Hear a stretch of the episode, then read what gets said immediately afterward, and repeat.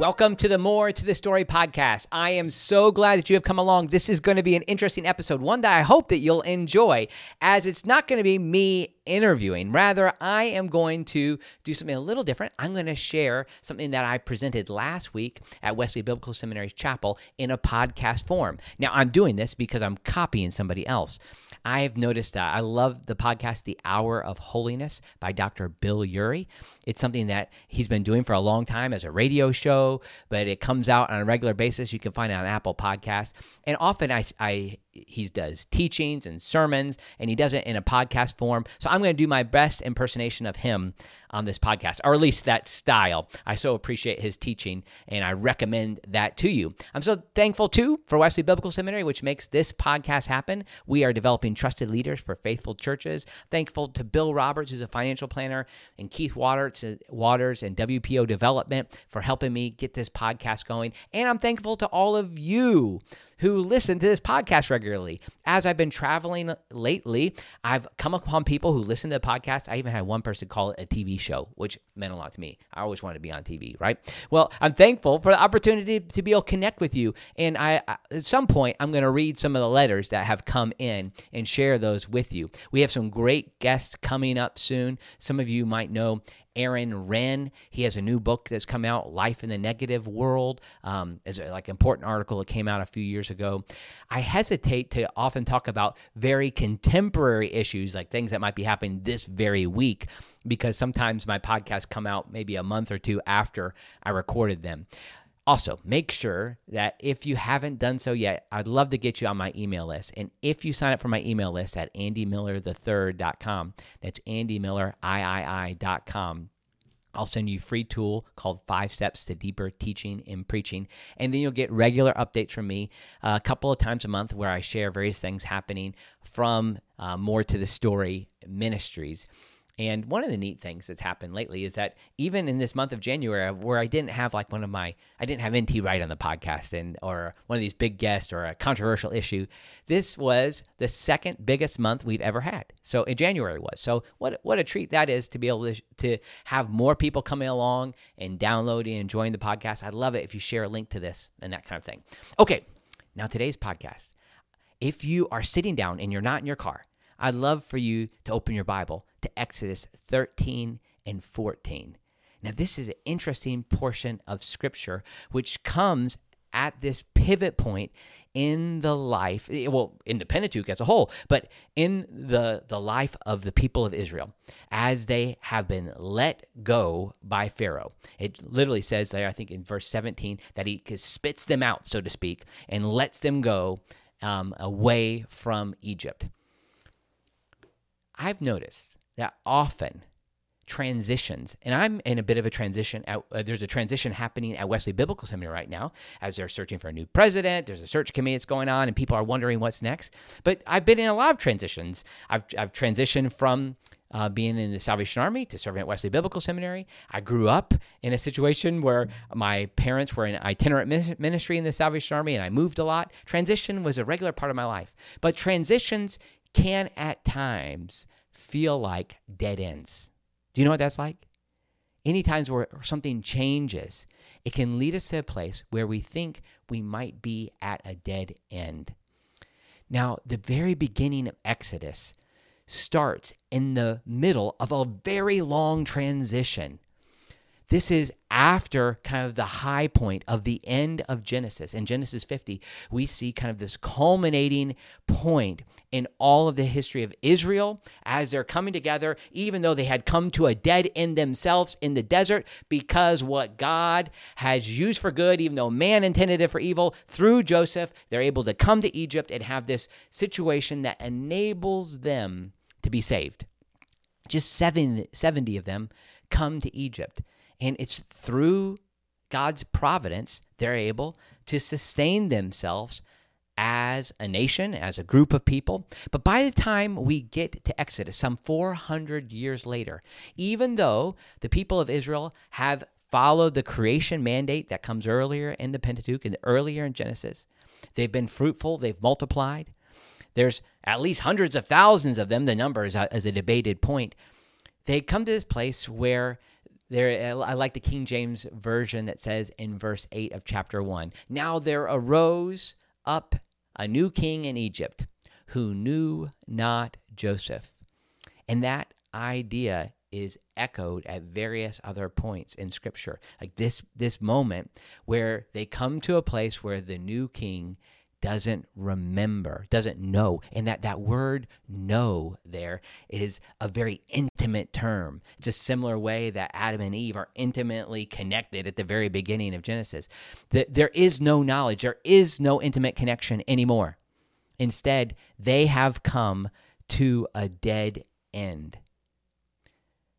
They've done exactly what they've been told to do, yet they're in this position where they are enslaved.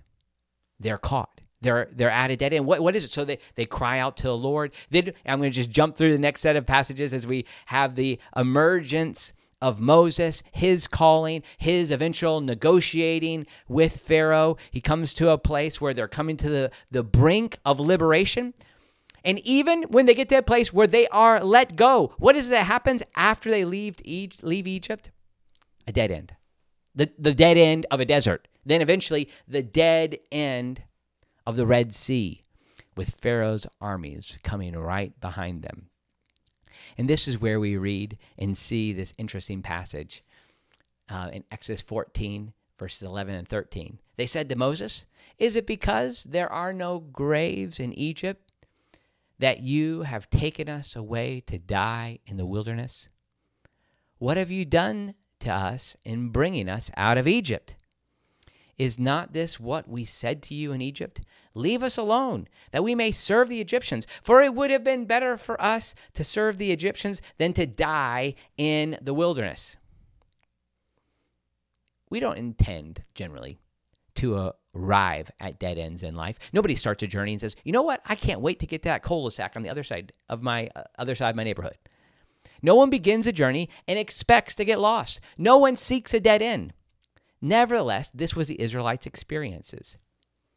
We might come to dead ends as well. Not only did they get to the dead end of being enslaved, now, even in their liberation, they're at a dead end. Our dead ends might be something else. Maybe it's you've started this year and you had your New Year's resolutions all in place, and then they've come crashing down on you, or you've realized you can't really do it. You took on too much. Maybe it's you're a student at Wesley Biblical Seminary, another school, and you realize, oh, all this work is coming, and this is going to be really hard. I'm not sure I can make it through this. Maybe you've uh, arrived at a place in life where your adulthood or your parenting, your marriage isn't what you thought it was going to be, your job, whatever it may be. It might be, too, that there are moments that we experience like the Israelites, where they might be suggesting, So, you wanted to liberate us, right, God? Um, couldn't you have had something else in mind than the dead end of the Red Sea? Now, there's an interesting facet to this story at this moment where the Israelites are leaving Egypt that I have missed for a long time. And I, I, I've read it and maybe I've seen it and I thought, well, that's a little weird. Why is that there? But it comes before they get to the Red Sea. And it's Exodus 13 19. It says this Moses took the bones of Joseph with him because Joseph had made the Israelites swear an oath he had said, God will surely come to your aid, and then you must carry up my bones with you from this place. Now, this is an interesting detail to me that as they're ready to leave Egypt, here's what happens. All of a sudden, they take Moses, Joseph's bones with them. They pick up Joseph's bones. And remember, this is 400 years, 400 years before now. Imagine what, where we are. This is before the founding of the United States of America. Like it's been that long. Yet they still have Joseph's bones. I was interested in even the placement of this story. Why, why does this detail come now? One reputable scholar who's written in a, a commentary that is uh, would be well known says this. It says um, he, he thinks it's actually he quote somewhat arbitrary and it's a quote interruption of the narrative end quote he thinks that the placement of this idea as they're leaving Egypt before they actually get out of town and the fact that they include this detail seems somewhat arbitrary. Now, is that the case? Is this this like this little detail about Joseph's body really arbitrary? I'm reminded of the words of my preaching instructor and former uh, president of Asbury Seminary, Dr. Ellsworth Kalas.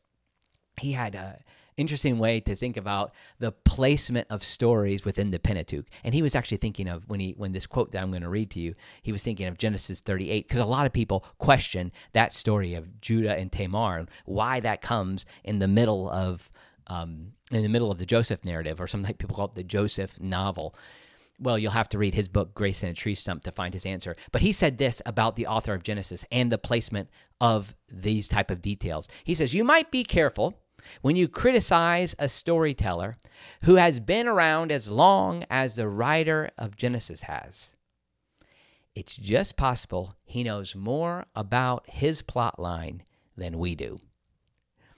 It's just possible that he knows more about his plot line than we do. Now let's think about this. What where does this detail even come from? Let's just go back and some of you maybe you've just done a Bible reading plan this year and you've read through Genesis and at the end of Genesis some of the very last verses talk about these details of Joseph's bones. At the very end, he realizes he's dying in Genesis 50, 24. And it says this, and Joseph said to his brothers, I'm about to die. But God will surely come to your aid and take you up out of this land to the land that he promised on oath to Abraham, to Isaac, and to Jacob. Now, one of the interesting things that happens about Genesis, I think all of Genesis is the represents the structural relationship of particularization. You have the creation of the world, and then we have these are the descendants of, these are the descendants of, this is a story of, and it moves from this is about the creation of the world, Adam and Eve um, through Noah. Then we get to Terah, then Abram, Abraham, Isaac, Jacob, and then Joseph. And I think Joseph, and the, certainly the length of the narrative about Joseph, is the culmination of Genesis. Like it's leading us to his place where we come to the, not I wouldn't say quite a climax, but at the very end of Genesis, he even recognizes this is about the promise, the oath that was given to Abraham or Abram. But they might even feel at this point, just imagine what they are. They've been saved because of Joseph's placement, Joseph's hierarchical position within the Egyptian reality. But yet it is a dead end. What's going to happen after he dies? It might be Joseph even sees this. And then Joseph repeats himself and it says this in verse 25 Then Joseph made the sons of Israel swear, saying, God will surely come to your aid, and then you must carry up my bones with you from this place. Notice that, that line, God will surely come to your aid, now is repeated at least three times in Genesis and Exodus. Now, I wonder, this makes me really curious how Joseph came to this place. What was Joseph thinking? Uh, we know, of course, he had visions. Could it be that he had a vision, a, a, prophecy, so to speak, of what was going to come for the Israelites? Maybe. It certainly is in the realm of possibilities. But it might be that he was looking back to Abraham or Abram. Now, I mentioned already that Abram's promise comes in Genesis 12, but then that promise is amplified several other times, or that covenant is amplified other times, like Genesis 15. That's that beautiful section where he says, Look up at the stars, like, and your descendants will be greater as, as numerous as the stars in the sky. But in that passage, it's interesting too. In, in Genesis 15, there's another detail that's given by God to Abram. He's just Abram at that moment. And God says to Abram in verses 13 and 14 of chapter 15, that there will come a time when your offspring will be sojourners in a land that is not theirs and will be servants there. And they will be afflicted for 400 years.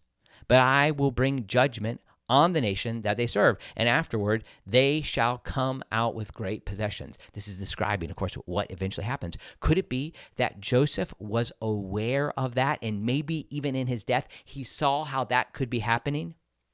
Maybe Joseph realizes after that after he dies, the Israelites are headed for a dead end. But what is it that he says? God will surely provide for you. God will surely come to your aid. it's interesting to me that Moses includes this. I, I just assume Moses as the author of the Pentateuch. Generally, I mean, of course, he didn't write the little piece that says um, about his own death, but there certainly are like editorial components to the Pentateuch. But that that Moses includes this detail at the very end of this book of of Genesis. Now, I think that's interesting. Think about what it's like. Have you ever been around somebody when they're close to death or just really up there in age? My wife's grandmother, so my grandmother in law, if there's such a thing, we call her Mimi. Her name's Mildred Key, but she really goes by the name Sunshine. She is 99. Next month, she will turn 100. And I'll tell you that for the last few years, as she's been getting closer and closer to 100, I know that the way I listen to her is different. Like, I'm very interested in the things she has to say because you don't know if this would be the last words, but certainly there's something really powerful about somebody's the words that somebody chooses to use as they get a little slower, um, maybe get a li- little bit more elderly. There's a way that you want to listen. And I remember this being the case with both, uh, all four of my grandparents, but particularly my grandfathers, as I listened to them closer to their deaths there's like these words are so powerful in, in, in the Wesleyan tradition. We think of the last words of John Wesley: "Best of all, God is with us." These are like such important moments, and I can imagine that there's something about these words from Joseph that carry a resonance that continues. God will surely come to your aid. Those words come out of a 110 year old man at the end of his life. Now, not to be outdone from the author of Genesis. But the book of Joshua also has a way to emphasize the life of Joseph.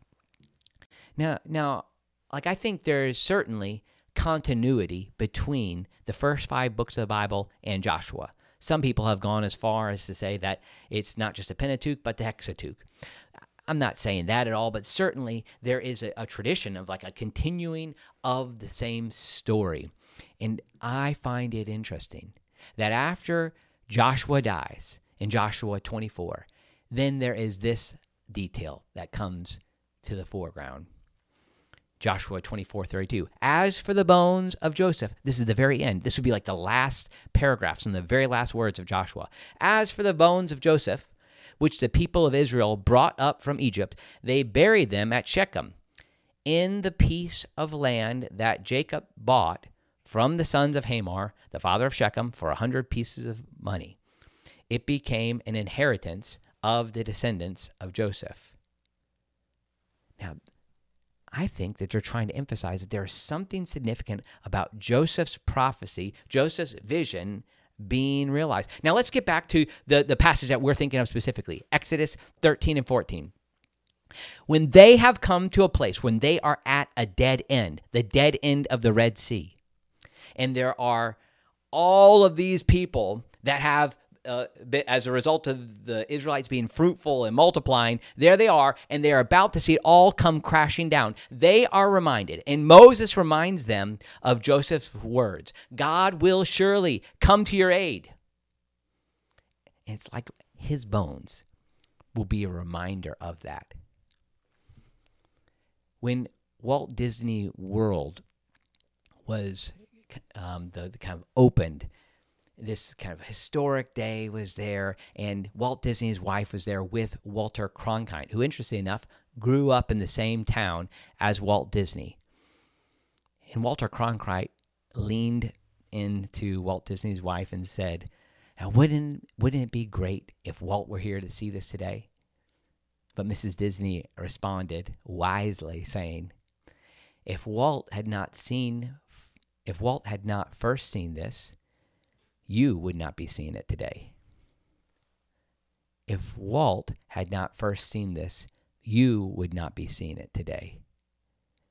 It's interesting that Joseph saw that even when they would come to the place of the dead end at the Red Sea,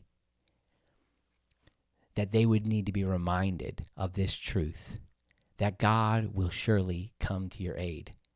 I can imagine just as Moses, Moses is raising his hands and his staff and the Red Sea is parting. If we could get a picture of that scene and maybe in the new heavens and a new earth, we'll have an opportunity to see what that looked like. I would think that in that picture, you might not see, you might see Joseph's coffin not far away. As a reminder of that what man intended for evil, God would intend for good. And this idea is also picked up by the author of Hebrews, who Dr. Gary Cockerill calls the pastor of Hebrews, right? Who, who gives us some extra eh, kind of ideas about what Joseph might have had in mind. As he gets to um, Hebrews 11, thinking of the Faith Hall of Fame, where faith is being certain of what we cannot see, this objective reality which can be ours. It says this in verse 22 By faith, Moses, at the end of his life, made mention of the exodus of the Israelites and gave directions concerning his bones. This pastor that is responding through the letter, the sermon of Hebrews, suggests that Joseph is an example of someone accessing the objective reality of things not seen. Faith is being certain what we hope for. We are trusting that when we come to dead ends, when we arrive at moments, maybe they're in transitions, maybe they're in challenging at challenging points of our life, maybe when things came up that we didn't anticipate, a sickness, maybe a job change, whatever it might be, that in those moments, dead ends for those who are in Christ are just a mirage. They're not eternally lasting. A dead end is an opportunity. A, a, transition is an opportunity to say, I trust you, God. I trust. And, and I think that that's what Joseph might have had in mind. maybe he didn't see exactly the moment the Red Sea, but he knew that this was coming. Abraham was told this was coming. And so here they are at that dead end, and they have an opportunity to trust that God will burst through, that God will surely come to their aid. Now, I think it's interesting too that there are several other Josephs in Scripture, and there's another Joseph who is connected to bones in the biblical story. This Joseph was also the agent of a dead end, maybe the dead end of all dead ends. And I'm speaking of Joseph of Arimathea. What was he responsible for? Taking Jesus' body, Jesus' bones. He was the steward of a dead end, the dead end of the cross. Nevertheless, we're told in Psalm 16, and this theme is picked up in Acts chapter 2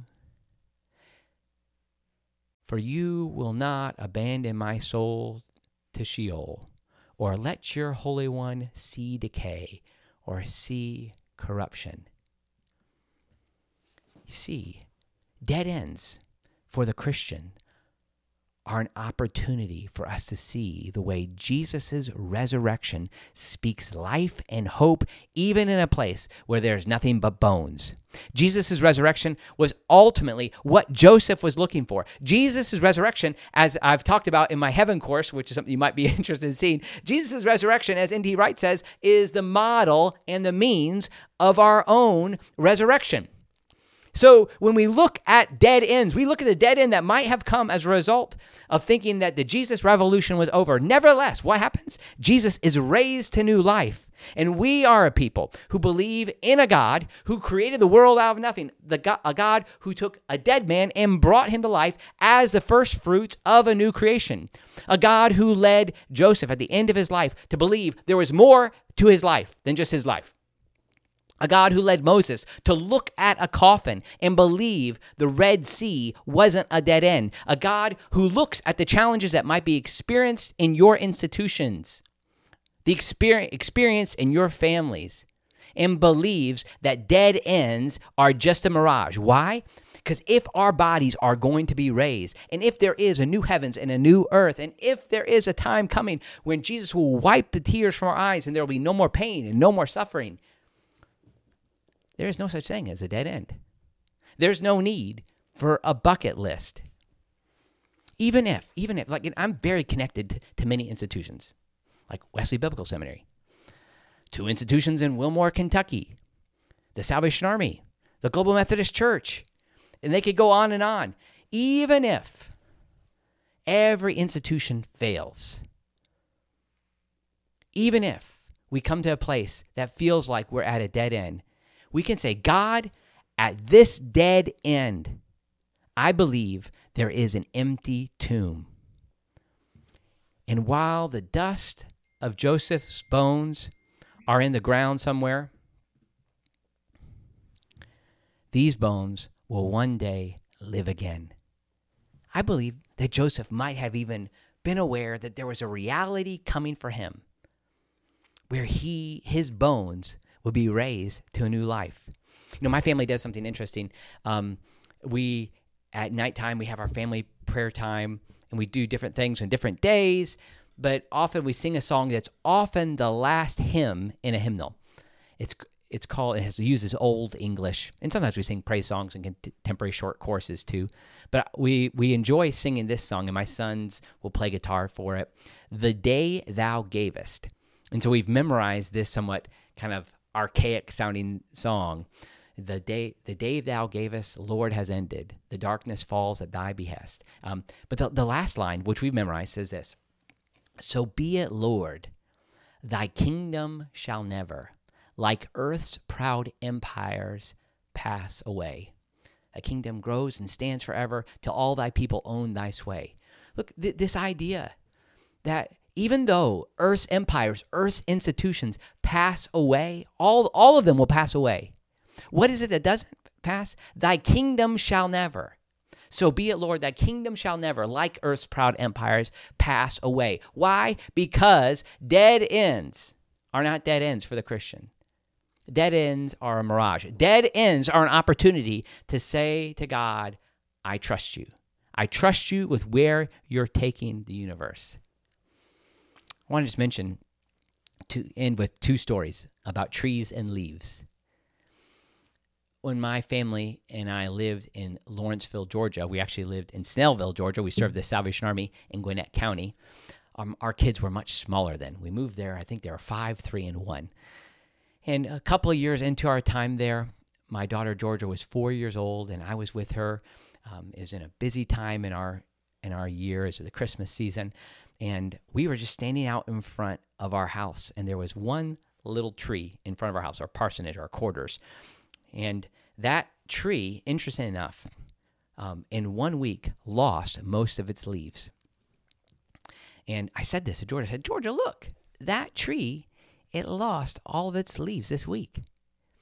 And she, in a very kind of like almost somber way, came up to me and she put her hand on my back and she looked at me and she said, I guess we should cut it down.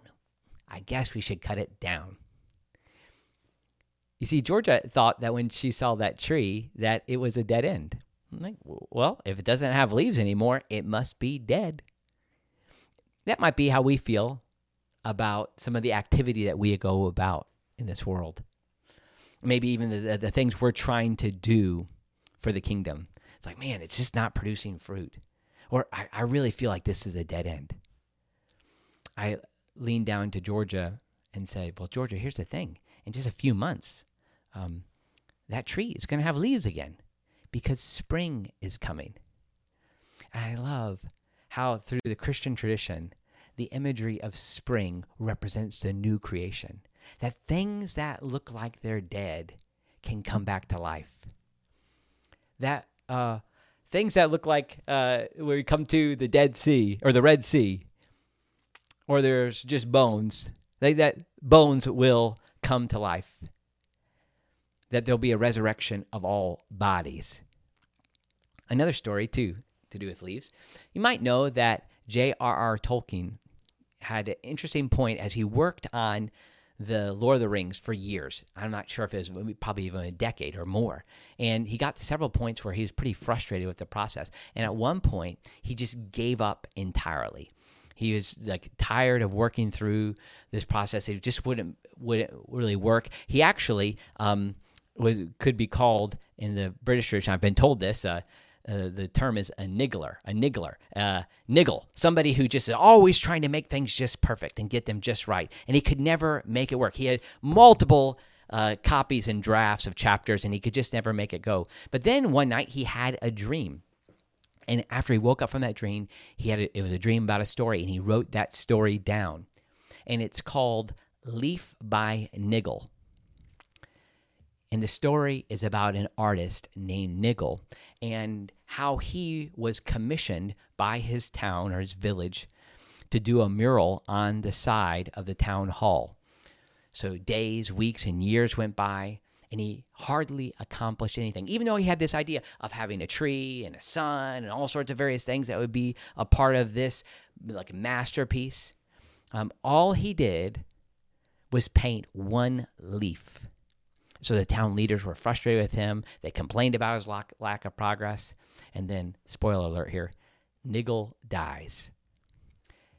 And Tolkien takes us through this story as he's on a train headed to paradise. And along the way, he sees a tree in the distance and he gets off the train and he gets on a bike and he rides a bike up a hill. And uh, I wish I could, you know, just read the whole thing, but uh, J.R. Tolkien describes like coming to this flat place and seeing this tree. And I will read this little p- portion. He sees the tree and he says this Before him stood the tree, his tree, finished. If you could say that of a tree that was alive, its leaves opening, its branches growing and bending in the wind that Niggle had so often felt or guessed and had so often failed to catch. He gazed at the tree, and slowly he lifted his arms and opened them wide. It's a gift, he said. See, Tolkien realized there is a real tree. There's a real story. And someday that real story would ultimately get out when he realized that the deepest desires of his heart would be accessed how? Through the future.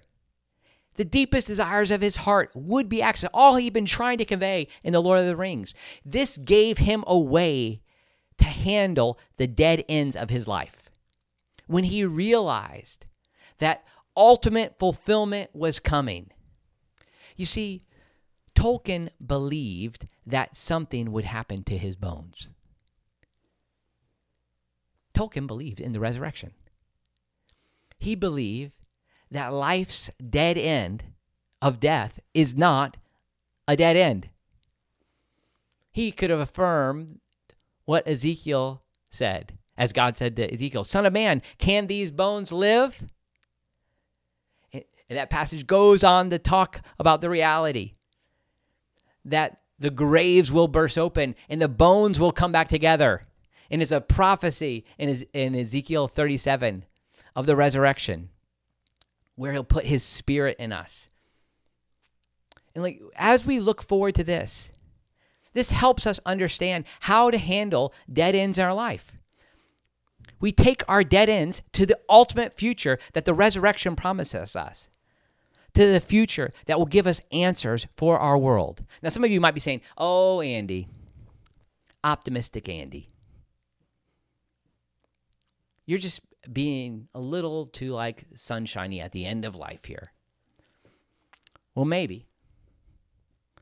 But I say that when you face dead ends, maybe, maybe you could hear the words of Joseph God will surely come to your aid. Thanks be to God. Thanks for checking out this podcast today. We'll be back to have a regular edition next week. God bless you.